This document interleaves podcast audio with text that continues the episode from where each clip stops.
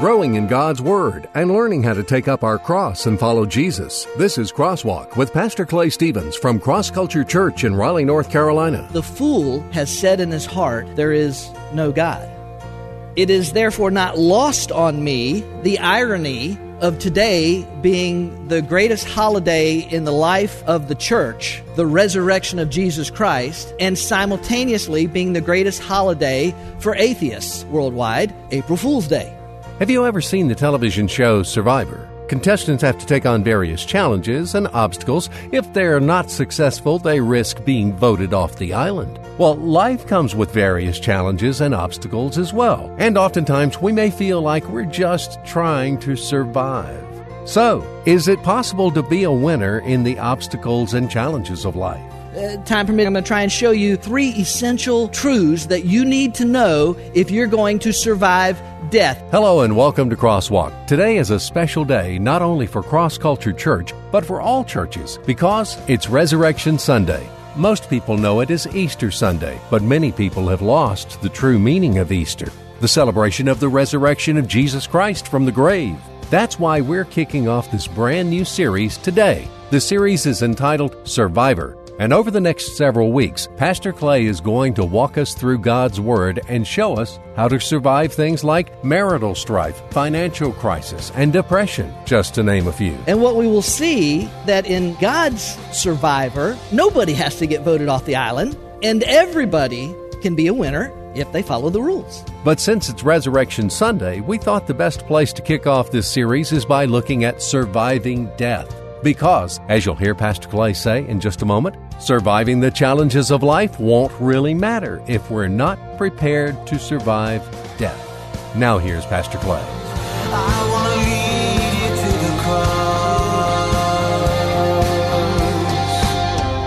Love singing about the resurrected King and what that should mean for our lives.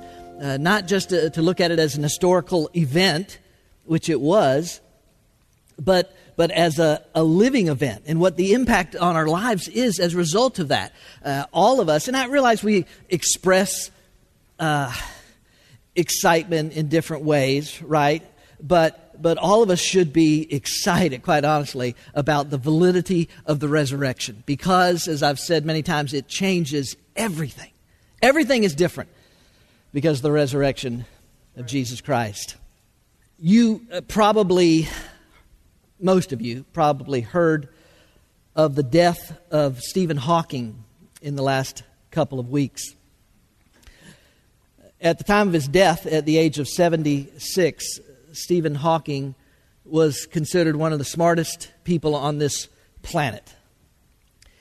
He was a brilliant physicist and cosmologist, won numerous awards, and wrote best selling books on quantum physics and black holes and cosmology and space time relationship. I read a Facebook post that somebody put up after his death. I, I haven't, I know this person, I haven't spoken to them in a number of years. I, I don't know where they are uh, spiritually, but I know that they grew up in church, and on their post, they were uh, just you know, talking about the life of Stephen Hawking and the impact that he had had on this person's life, how profoundly they were impacted by his brilliance and, and his teachings, and that their life, this person that posted this article, how much better their life was uh, as a result of Stephen Hawking and, and his influence, and how honored they were to have uh, shared this planet with him for a few years. And then the, they, made the, they made the statement where they said that that they are sure that he is now one with the universe that he so uh, loved. Before his death, Stephen Hawking, among other things, uh, said this. He said, We are each free to believe what we want. And it's my view that the simplest explanation is there is no God. No one created our universe, and no one directs our fate. This leads me to a profound realization that there probably is no heaven and no afterlife either.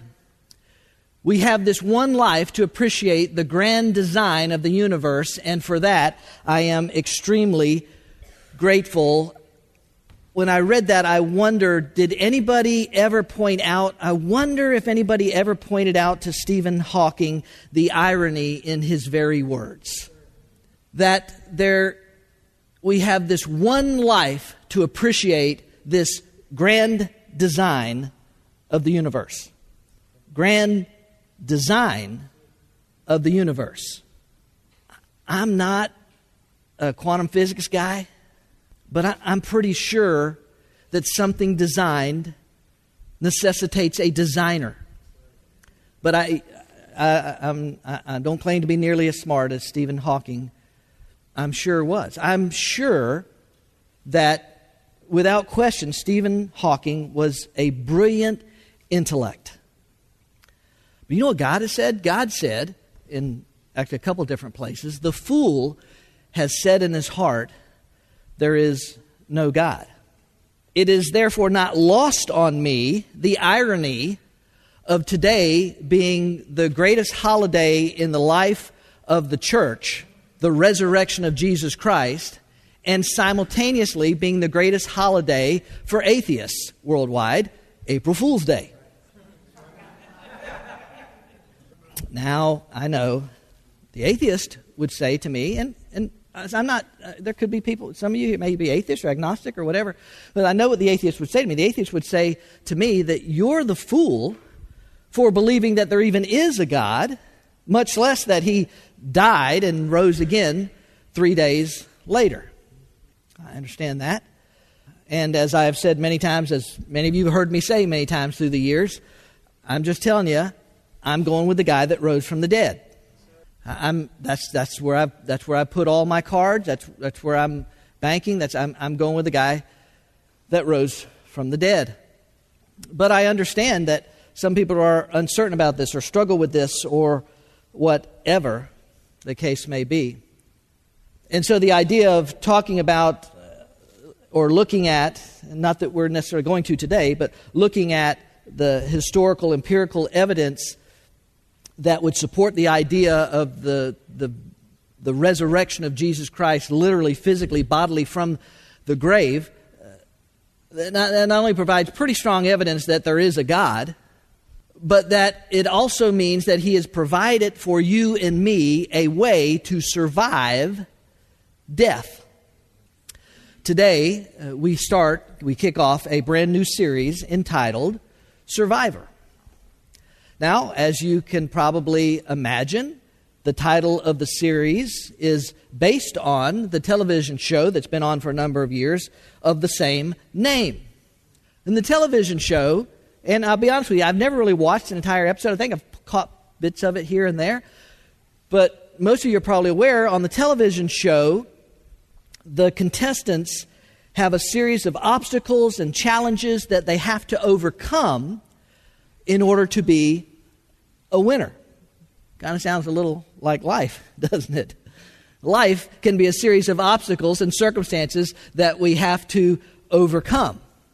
For some of you, it may feel like all of life is a series of, of uh, obstacles and, and circumstances that you have to overcome. I hope not, but I realize that it can feel that way at times in life, right? Now, on the television show, they vote off one contestant each week until they end up with just one winner. But as we're going to see in this series over the next six, several weeks, I don't know how many weeks exactly, the next several weeks, as we look at subjects like surviving marital conflict, I know none of us that are married would ever have any marital conflict, surviving uh, stress, I know none of us have any stress or anything like that, surviving financially, we're all independently wealthy, so that's not a problem for any of us. And, and a series of other uh, obstacles and circumstances that we will look at. And what we will see is that in, in, in God's survivor, nobody has to get voted off the island, and everybody can be a winner if they follow the rules. So, today I want to start this series, kick this series off by discussing the subject of surviving death, which is obviously highly appropriate today being Resurrection Sunday, the greatest day to celebrate uh, life that there could possibly be would be today. So that makes sense. That's a good idea, Clay. Why don't you kick it off with surviving death? Because as we'll see in a few moments, as we'll discuss, uh, not only did Jesus Christ uh, survive death, he, he conquered, he kicked its behind. And he made it possible for you and I, and I believe every single person, if they would choose it, to survive death also and conquer it.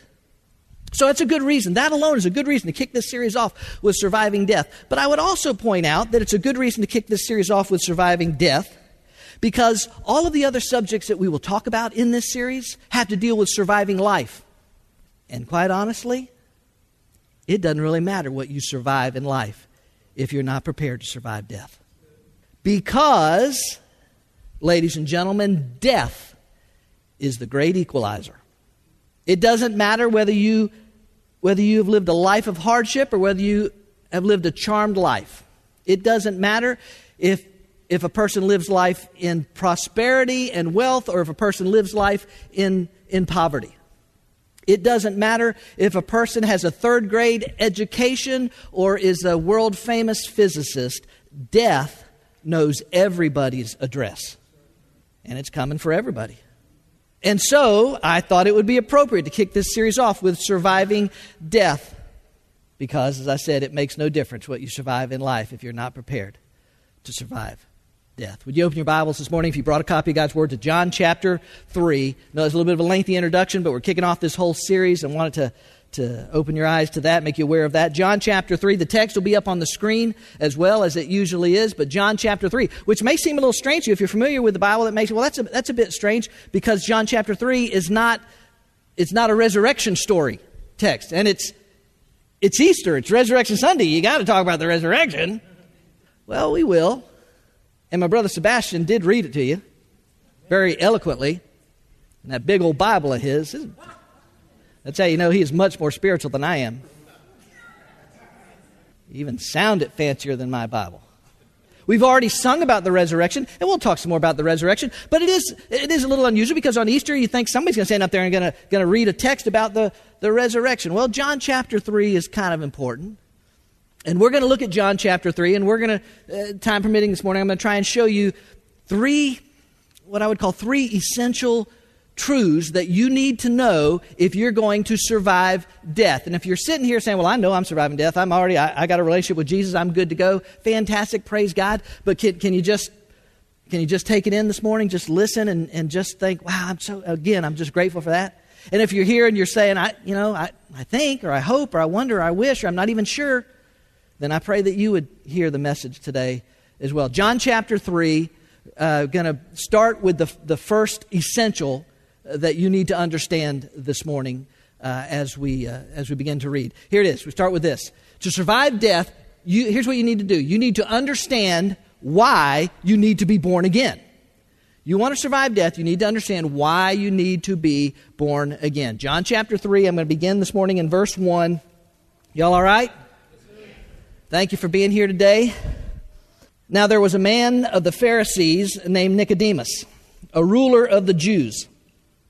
This man came to Jesus by night and said to him, Rabbi, we know that you have come from God as a teacher, for no one can do these signs that you do unless God is with him. Jesus answered and said to him, Truly, truly, I say to you, unless one is born again, he cannot see the kingdom of God. I'm thinking Nicodemus was not expecting that response. Nicodemus said to him, well, How can a man be born when he's old? He cannot enter a second time into his mother's womb and be born, can he? Jesus answered, Truly, truly, I say to you, unless one is born of water and the Spirit, he cannot enter the kingdom of God. That which is born of the flesh is flesh, and that which is born of the Spirit is spirit. Do not be amazed that I said to you, You must be born again. The wind blows where it wishes, and you hear the sound of it, but do not know where it comes from and where it is going. So is everyone who is born of the Spirit. We don't have time to go back and read all of it today, but I need to explain a little bit to you. Uh, if, it, we need to back up just a little bit into the end of chapter 2 to make a connection to where we're going in chapter 3. Uh, because ch- the end of, particularly the end of chapter 2, is, is a very theologically important uh, subject matter in a very theologically important book. In uh, chapter 2, the end of chapter 2 of, of the book of John, Jesus is discussing the idea of belief, and he makes reference to his disciples, and the text says, believe, that the, the disciples believed. Episteuo is the word in Greek that the New Testament was originally written in. They believed, Jesus says, because of the written word and because of his word. So, in other words, they believed because of the written word of God and they believed because of the living word of God. They believed, episteuo. Verse 22. But then in verse 23, it says that, that many others, the text says, believed in Jesus, episteuo, same word, believed in Jesus. Y'all with me? Not freaking you out with this Greek, am I? Just very minor. Verse, verse 23 Many others believed, same word, episteuo, in Jesus. The text says because of his miracles, because of his signs. Okay? But then verse 24 comes along, and the text tells us that Jesus was not entrusting himself. Guess what? Same word, episteuo, was not entrusting himself. Jesus was not trusting. Jesus was not believing himself to them. In other words, I realize it's not good English, but he ain't putting a lot of stock in what these guys are believing in. Because, and it goes on as it closes out the text there, it basically goes on and says, Jesus, Jesus knows what's in the heart. Jesus knows a person's heart. He himself knew, the text says in verse 25, he himself knew what was in man. In other words, there seems to be this distinction in, in this idea of belief, that it is more than, than an intellectual acknowledgement, it is more than being impressed with, with Jesus and the miracles that he could do, and perhaps that's what they thought man, this guy could do some stuff for us. There, there's more to it than that.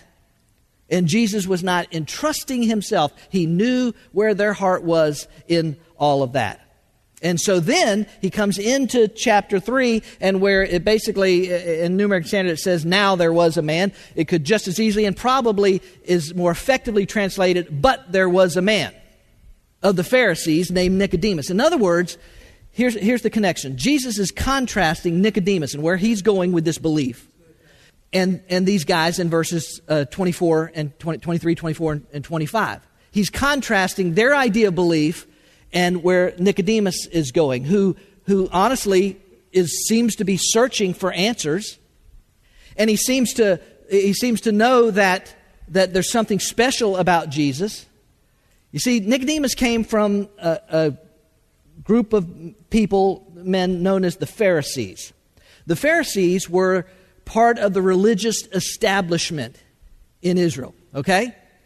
They were fanatical about keeping the law. Every jot and tittle, doing everything exactly the way it was. I mean, and they prided themselves on keeping the law. Sounds like some Baptists I know. They prided themselves on keeping the law. And so Nicodemus had come to understand that, or believe that eternal life, heaven, access, entrance into it is obtained through what he did here on earth how he acted, how he treated people, what he did. That that was how you, you got to heaven. That's what his religious background, upbringing had taught him. And so I'm sure he's totally unprepared when Jesus looks at him and says, Nick, you got to be born again. In other words, Sure, we ought to be good people. We ought to treat people right. We ought to do the right thing. We ought to act the right way. But that's not enough. That's not what it's about. That's not what it takes to survive death. Nicodemus, Clay, everybody else, you got to be born again. There, has been a lot of discussion through the years among people that are into that. And it's exactly what Jesus meant in verse 5 when he references this, this born of water and born of spirit. There's been a lot of debate and discussion about what all they could mean. Quite honestly, I think that the obvious meaning is, is the most likely meaning based in the context, particularly in verse 6, that Jesus is simply saying, just as when a person is born physically, there is a new birth, so there has to be a new birth spiritually. A person must, must ha- experience this new birth. They must be birthed into the kingdom of God. You see, if you want to survive death, you got to understand why you have to be born again. Nicodemus at this point didn't understand why, because everything he'd been taught, all of his upbringing, everything he'd been seeing, all it was telling him, no, I, I, I just that's I, I, just I can be good. I can I can work my way. I can somehow that that'll do it. I'll, I'll, it'll be enough. What I want you to understand is that view hasn't changed much in 2,000 years. Watch watch this. How does a person get to heaven? A person dies and goes to heaven. This world, nobody's going to heaven. I don't know. Never really thought about it. How does a person get to heaven? I would like to think it's because they're a decent human being. How does a person get to heaven? Not the way I'm getting there, that's for sure. that's a tough one. I don't know. Hopefully, doing the right things. How does a person get to heaven? Actually, you don't get there because you're already there. It's already equal. Every day, you got day and you got night. So you're in heaven and hell all the time. So how you going to get where you already are? How does a person get to heaven? How does a person get to heaven? I have no idea. I'm, I'm, I do not know. I'm not religious. I'm sorry. Heaven's inside us already. So I don't think you get to heaven. I think that it's something that you just recognize inside yourself and inside other people. To heaven? Not not the good old way of the purgatory. These days it's like good deeds. How does a person get to heaven? I don't know that there really is one. Oh, I know. I don't know. I guess that's one of the reasons you go to heaven when you work hard. You know, the easy answer is be a good Christian because I'm Christian. You could be a good Jew. You could be a good person of Islamic faith. Doesn't matter. How does a person get to heaven? Through the front door. Who opens that front door? Who's ever guarding heaven's gate at the time that you arrive. You go right through the front door if they let you in, and if they don't let you in, turn you away and you try another day. How does a person get to heaven? Uh, asking Jesus Christ in their heart. Okay, a couple things to say. First, if this is heaven, oh man, are we in trouble. if we're already there, we are really in trouble. Second, several people in that interview had no idea or didn't care. And that's that's pretty sad considering that this life in the whole scheme of things whether you even believe that there is an eternity in the whole scheme of things this life is 60 70 80 90 years and everything after that is a lot longer so you know what i'm saying but then the vast majority of the people indicated that well it's it's by being a good person. It's by doing the right things, acting the right way. Whether you're a good Christian, a good Jew, a good Muslim, a good whatever, that, that's it's still that. You, see, you understand what I'm saying? We're right back to Nicodemus. It's still the same idea that, that, it's, that it's this idea of, of being good, doing the right things that somehow is going to be enough. And I'm saying to you, yes, by golly, let's all be good people. but that is not what's going to get us into heaven. It, it just won't do it. Jesus says, You must be born again. Can I show you just a couple passages of Scripture? Ephesians chapter 2. You're familiar with this passage, many of you are. For by grace you're saved through faith. And this is not from yourselves, it is the gift of God. It is not from works, so that no one can boast. Be a good person, but don't be relying on that to survive death. Uh, Philippians uh, chapter 3, verse 9, and may be found in him, not having a righteousness of my own derived from the law, but that which is through faith in Christ, the righteousness which comes from God on the basis of, say it, faith. Faith. This idea of faith, belief, what that actually means in our lives. Uh, a couple years ago, one of our neighbors, that, and Cindy and I are always trying to reach out and minister. One, of our neighbors that we had invited to a Resurrection Sunday service, an Easter Sunday service, uh, they didn't come. And when I got home that day, they happened to be out in the yard and they saw me, and maybe they felt bad because they didn't come, and we'd really invited wanted, wanted them to come, and all maybe they felt bad. They felt like they needed to say something to me, and and so uh, what the person uh, one of the things that the person said in the midst of you know fumbling around and trying to figure out what to say when the when the pastor's getting out of his vehicle and you know he invited us and we didn't show up you know all that kind of stuff that feeling y'all have done that before right so, no. Um, but the, the, person said, I, I and they, they kind of shouted to me from their yard, I just don't get this whole born again thing. I got to share with her that it wasn't something we came up with, something Jesus came up with, which that person was rather surprised to know that Jesus is the one that actually came up with that idea. But you and I have to understand that idea that, that you got, you got to be, you, there must be a new birth. So I would just, before we move on to the next essential, I would just end with this question Have you had a spiritual birth? It's just to ask yourself, no, nobody else, don't worry about anybody else or whatever else. Have you had a spiritual birth? Because it's essential if you want to survive death. Here's the second essential to survive death, you need to understand how you can be born again. Well, I'm glad you got to that one, Clay, because you just said, I, I have to be. Now, how can you be born again? Let's pick it up in verse 9. Y'all still with me? With, with me? That, those words just kind of run together. You still with me? Uh, Nicodemus said to him, How can these things be? Jesus answered and said to him, Are you the teacher of Israel, and you do not understand these things?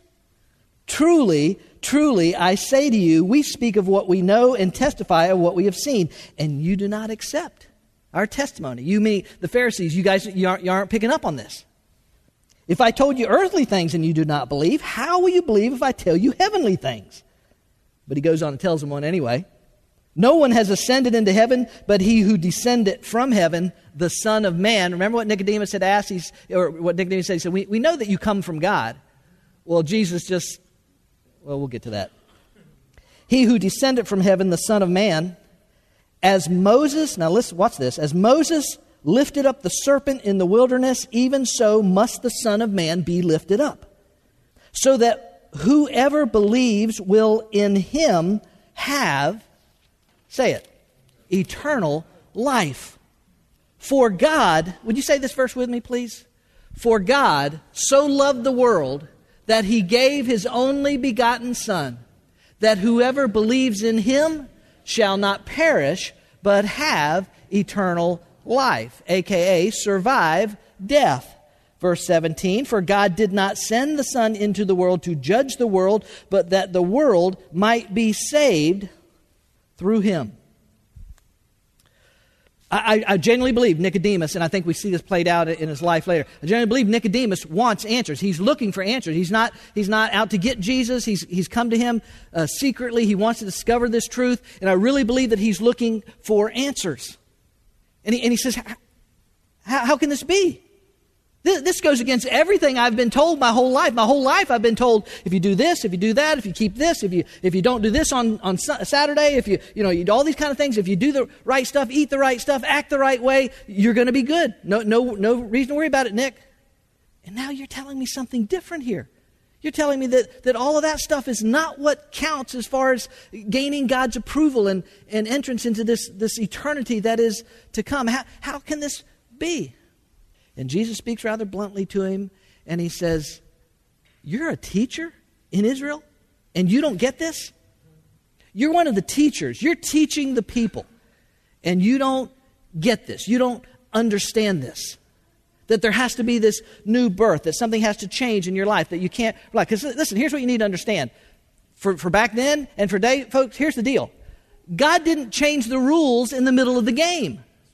A relationship with Him, entrance into heaven, surviving death, Old Testament, New Testament, it had always been about trusting God and not yourself. That didn't change. That had always been what God intended, that we would trust in Him and not in in ourselves and what we could do in our good works. And so Jesus speaks rather bluntly to Nicodemus because, honestly, Jesus is not concerned about hurting Nicodemus's feelings. He's concerned about saving Nicodemus's soul. And so, Jesus says, You, you should have known this stuff. And then he launches into a story about Moses lifting something, some weird story about Moses lifting up a serpent, a snake in the wilderness. Before he does that, he references himself as, y'all saw that if we read it, as the Son of Man. The Son of Man was Jesus' favorite name for himself, and it was an Old Testament uh, word or phrase that stood for or represented the Messiah, the Christ, the Savior. The, the Son of Man was an Old Testament reference to the Messiah, the Christ, the, the Savior. Christ, Messiah, those, those words are the same, Hebrew, Greek, just different, but they mean the same thing. That's who it's referring to. Now, that, listen to me, that Nicodemus would have known. Y'all with me? Nicodemus would have known that. He would have known that the Son of Man was a reference to, uh, to the Messiah that was coming. Right? And so Jesus makes reference to himself as the Son of Man. And then Jesus says something that must have blown Nicodemus' mind because it sure blew his theology when he references this story about Moses lifting up this snake in the wilderness. The story is found in uh, Numbers uh, chapter uh, 21, is where we find the story. But in verse, in verse 14, there as we read it, he's, is where he said, As Moses lifted up the serpent in the wilderness, even so must the Son of Man be lifted up. What's that about? Numbers chapter 21 is the story where it un- unfolds. Uh, let me, it's a, it's a little bit to read, but we need to understand why Jesus, out of everything he could have picked, why does he pick this whole snake on a pole, not on plane, snake on a pole, Moses lift. Numbers chapter 21. Then the people of Israel set out from uh, Mount Hor, taking the road to the Red Sea to go around the land of Edom. But the people grew impatient with the long journey. No, people would never do that people grew impatient with the long journey and they began to speak against God and Moses. Hmm, never a great idea. Why have you brought us out of Egypt to die here in the wilderness? They complained. There is nothing to eat here and nothing to drink, and we hate this horrible manna. Manna, uh, most of you may know, manna was the, the bread that God provided for the Israelites to eat while they're out in the wilderness. They sent it down to them uh, every, every morning. All they had to go out was pick it up and, and, uh, and eat it. We, we hate this horrible manna. By the way, do you know what manna tastes like? Exodus uh, chapter 16, I think it is. Exodus 16. The house of Israel named it manna when this bread starts showing up every morning. They named it manna. It was like coriander seed, white, and its taste was like wafers of honey. Oh, yeah, that, that sounds horrible. Do you know what that tells us? I, I take a sidebar here for just a, a moment. Stay with me. I, I do you know what that tells us? That tells us that mankind as a whole is rarely, if ever, satisfied with what we have. They, they love that stuff at first. They literally ate that stuff up. I mean, they didn't, have to, they didn't have to make a fire. They didn't have to grow wheat. They didn't have to grind it into flour. They didn't have to bake it in ovens. They, it just, poof, just showed up, fresh baked out of heaven every night. But given enough time, that's just the nature of me. Given enough time, we, we hate this horrible stuff. Something about the idea of never quite being satisfied. Listen, God is a patient and loving and merciful God. He really is but he is also holy. And when his holiness is violated by our sinfulness, there are consequences for that. Which brings me back to Numbers chapter 21. So the Lord so the Lord sent poisonous snakes among the people, and many were bitten and died. Oh, that's code for they, they, they fell asleep. No, they, they died. They died. Then the people came to Moses and cried out, We've sinned by speaking against the Lord and against you. You think? Pray that the Lord will take away the snakes. Moses, pray that the Lord will take away the snakes. This is just proof positive that Moses is a much more spiritual guy than me. Because about that time, I'm, I'm ready to say, oh, oh, now you want me to pray. Now you're okay with me being the, being the leader around here. But Moses is much more spiritual than me, so Moses prayed for the people. Watch this. Then the Lord told him, Make a replica of a poisonous snake, attach it to a pole. All who are bitten will live if they simply look at it. So Moses made a snake out of bronze and attached it to a pole, and then anyone who was bitten by a snake could look at the bronze snake and be healed. What a strange way to save people. What is that all about? What a strange way to save people. Here's the reason why God did this. Because in order to be healed, in order to be saved, it required one thing and one thing only faith. Faith. Well, uh, uh, don't we need to treat the wound? Nope. Don't, don't, don't we need to uh, suck the poison out? Well, you can if you want to, but nope. Don't we need to give him some sort of anti venom medication or something? Nope. All you got to do is look up in faith and be healed. And in that lesson, brought to that moment with, with Nicodemus, he learns this, he should learn this amazing truth, and that is, is that it hasn't changed. It's always been the same. It's always been about faith, about looking to God by faith. And listen to me, this, it's, maybe it's a little hard, eh, some sense it's hard for us, but you need to understand how prideful the Jews were. Not that we would ever be prideful, but the Jews were so prideful about who they were and how good they were. I'm not dissing on Jews, by the way. I'm just I'm telling you historically, this is, this is how it was.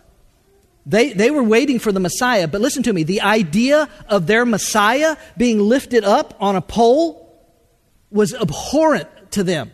They could not imagine that he would die, much less that he would die such a ignominious, shameful, painful way to die. And even worse, that he would do it for them. But that's exactly what they did. The, the, the one that they would have, that they never would have looked upon, never wanted to look on, beaten and bruised and battered, uh, rejected, they would despise the idea of even looking like that. Just like those Jews in the wilderness. Look at, look at a poisonous snake, look up to a poisonous snake, they despise that thing. But God says, look up and be healed. And that gives to you and me this whole new appreciation for the prophet Isaiah's words. Isaiah chapter 53 and verse 3, where he says, He was despised and forsaken of men, a man of sorrows and acquainted with grief, and like one from whom men hide their face. He was despised, and we did not esteem him. In, uh, in the which happened a number of times, but in 1999, uh, a series of tornadoes hit the Oklahoma City, Oklahoma area. And particularly hard hit was a suburb of Oklahoma City uh, known as Moore, Oklahoma. Part, parts of it were just absolutely flattened and, and devastated except for the First Baptist Church of Moore, Oklahoma. The tornado almost miraculously jumped over uh, the church and it was spared. And so First Baptist Moore, Oklahoma became a staging station for, uh, for rescue and for help and uh, food and shelter and clothing and, and all of those kind of things. Well, because the, the land had been so decimated, there were no visible landmarks left. There were no street signs. There were no everything. And this, this wasn't, and this, this is the truth. This is what the people were told who lived in the community. If you need help, go to the cross. If you need help, Go to the cross. And, ladies and that has been the cry of the church for 2,000 years. If you need help, and we all do, go to the cross. That's the place where you can experience this new birth. John 3:16 is probably the most beautiful passage of scripture, certainly or arguably the most recognized passage of scripture in all the Bible because it so beautifully and succinctly speaks of the love of God of the sacrifice of God and of the promise of God, all in one verse. But as, as we saw from the closing of chapter 2 and into to chapter 23, that idea of belief carries more than, than just this, oh, yeah, Jesus, yeah, he died on a cross and all that kind of stuff. That there's more to it than that. Okay? Let me just give you, we're going to close, let me just give you the, the last idea, and then, then we'll, we'll close this thing out. Because you need to understand it. To survive death, you need to understand what happens when you are born again. You need to understand why you need to be born again. You need to understand how you're born again by faith in the finished work of Jesus Christ on the cross. By looking up to that cross, to that one despised, that one rejected of men, you have to look to Him and Him only for, by faith to His finished work. Well, I wasn't there. I know. I wasn't either. I'm not that old. Yes, I know there's historical evidence. I know all that kind of stuff. But by faith, this thing called faith, God says, this is the way I've always done it. You have to trust in me and not in yourself. And so let me just say this, read it, and then, and we'll close out. You need to understand what happens when you are born again. Because this is the difference between the belief in, in apparently in, in chapter 2 at the end there and belief that helps you survive death. in uh, verse 19, 18, I think it would be. He who believes in him is not judged. He who does not believe in him has been judged already because he's not believed in the name of the only begotten Son. See, that's, that's a profound truth, ladies and gentlemen, that everybody has to understand. You're not lost. If you die without Christ, you're not lost when you die. You're, you're lost now. And, and, and you hang, quite honestly, not trying to be overly dramatic here, but you hang above the very pits of hell by one heartbeat, one breath. This is the judgment that this is the judgment that the light has come into the world and men love the darkness rather than the light for their deeds were evil. Watch this, verse 20. For everyone who does evil hates the light and does not come to the light for fear that his deeds will be exposed. But he who practices the truth comes to the light so that his deeds may be manifested as having been wrought in God. That, that's the bottom line. What happens when you have this, this spiritual new birth, you want to survive death, you got to understand what happens. What happens is you're simply changed. You're simply not the same. You're not perfect. You're not, you know, we, we may still mess up. We may still sin, but there's been this, there's been this noticeable difference with us that now we desire the light aka the, the things God would have for us, the, the, the, works of God, the kingdom of God, and whatever all that will mean for us and whatever, whatever all He wants to do, that that we now want to move in that direction. I, I don't, I don't want to, I don't want to do the things I don't want to live the way I do. I don't want to trust in myself. I don't want to trust my good works. I don't want to do all that stuff I used to. Now I want to go in a new direction. I'm out. that's what happens when you truly experience this this new birth. Because here's the deal: God knows. There's no fooling God. God knows the heart. Isn't that what it said there in, back in chapter two? He Himself knew what was in man so let me just say to you today, with that in mind, hopefully understanding why every person needs to be born again. Maybe you have, maybe you haven't. Only you ultimately can answer that question. You need to understand how you can be born again. Through faith in this finished work of Jesus Christ on the cross, yes, 2,000 years ago.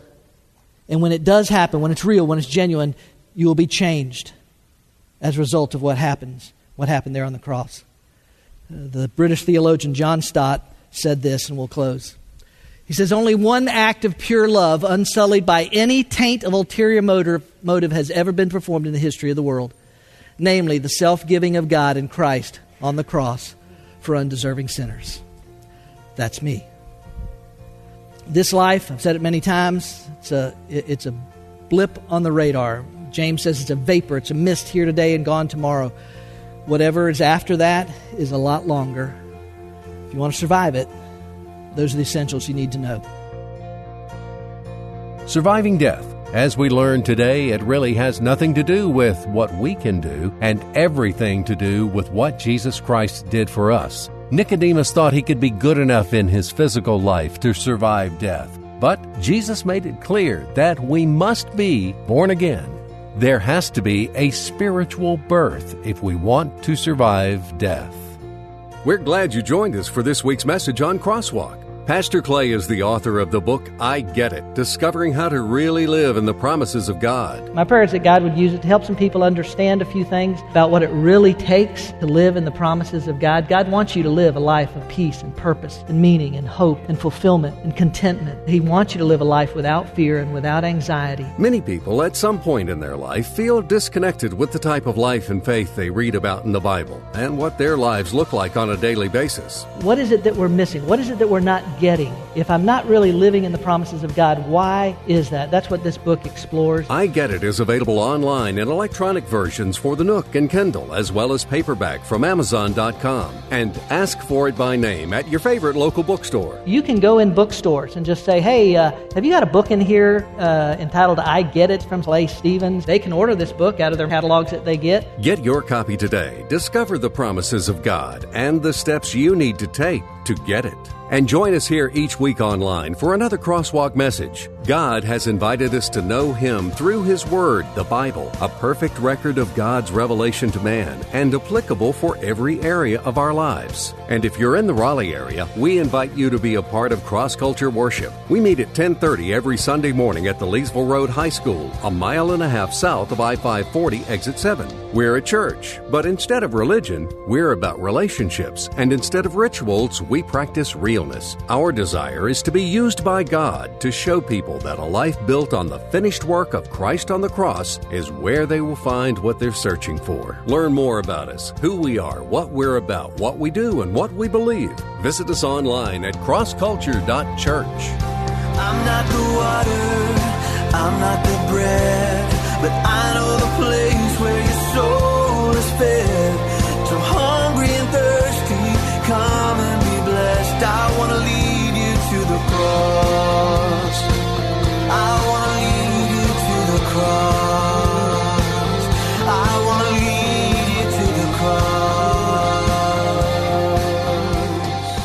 Cross. Culture Church, taking the cross to our culture and taking our culture to the cross.